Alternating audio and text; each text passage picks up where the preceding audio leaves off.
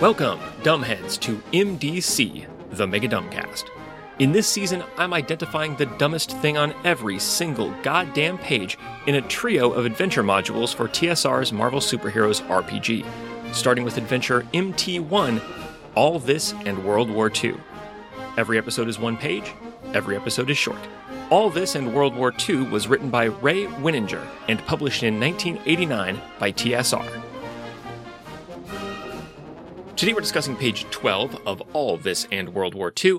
We are still in the non player characters section. There are three pictures of non player characters on this page. You can just forget about the first one.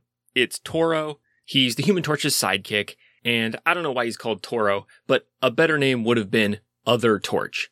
Not Johnny Storm, the other Torch, but the other, other Torch. Maybe Toro is fine.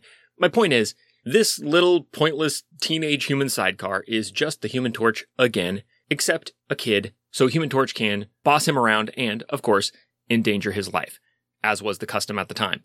Toro just has all the same powers as the Human Torch, except worse, and not even all the powers of the Human Torch. The Human Torch is listed in this section as having the powers of energy sheath, fire, fire generation, fire control, flight, and resistance. He has class 1000 resistance to flame and heat, which basically means, unless you're a cosmic being, like, for example, the embodiment of the concept of irony, you cannot burn the human torch to death. Toro has all these same abilities, but at lower ratings, except for resistance, which he does not have, which rules as written means that the first time Toro appears in this adventure, he should burst triumphantly into flame, then fall to the ground screaming, proving once again the old adage that any human can be a torch, they just might not last long. Moving on from Toro, the amazing flammable boy, we turn to the other two NPCs on this page, Colonel Nick Fury and Sergeant Nick Fury, yes.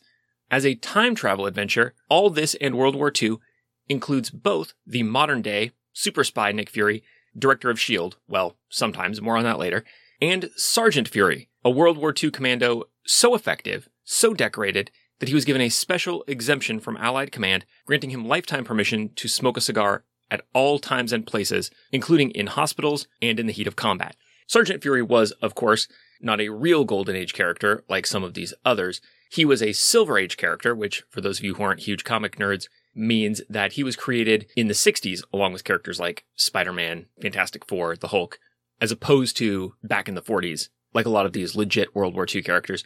But his comic book was set in the World War II era. And then also in the Silver Age, he got a second series set in the then contemporary 1960s, in which he had been tapped to be a sort of James Bond style super spy in charge of an international espionage organization called S.H.I.E.L.D. It is, I must say, a pretty clever move to use Nick Fury in this way. One thing about Marvel continuity is that the time scale is always sliding around. Like most of the stories that were published in the early 60s still happened in modern continuity, but they're presumed to have happened, I don't know, something like 10 years ago, maybe. There's a sliding, compressing time scale, which is why all of Marvel superheroes are not octogenarians or deceased by now. So if you want to do a time travel story where you meet an earlier version of a character, that can get a little dicey. But Nick Fury, it's essential to his character that he existed in both World War II as the iconic cigar chomping Sergeant Fury of the Howling Commandos, and in his iconic modern day super spy incarnation as Nick Fury, Agent of S.H.I.E.L.D. Marvel's never going to compress the timescale in a way that eliminates one of those things, so they've come up with this kludge that is actually mentioned on this page, the Infinity Formula, uh, which is a top secret longevity formula that was given to Sergeant Fury while he was in the Howling Commandos to lengthen his lifespan to whatever extent is necessary for him to be a stubbly war hero in World War II, and if not a strapping man of action, at least a kind of sexy eye patch dad in the modern era. Of course, all this has changed now, mostly because of Samuel L. Jackson, but let's not get into that. As of the release of this module, those were the two iconic versions of Nick Fury. And that's why it's a shame, and in fact, the dumbest thing on this page, that this module just missed being able to use both iconic versions of Fury. I'll let the text itself explain. Quote, Nick Fury first made headlines during World War II as the leader of the Howling Commandos, an elite Allied fighting unit. During his time with that team, he was injected with the quote, Infinity Formula, a drug which has retarded his aging. Following the war, Fury engaged in numerous military and espionage operations until he was contacted by a mysterious board of directors to create and direct S.H.I.E.L.D. Until recently, Fury remained the head of S.H.I.E.L.D. operations, overseeing an espionage network that included major bases in most cities in the free world, an orbital space station, and a flying fortress known as the Helicarrier.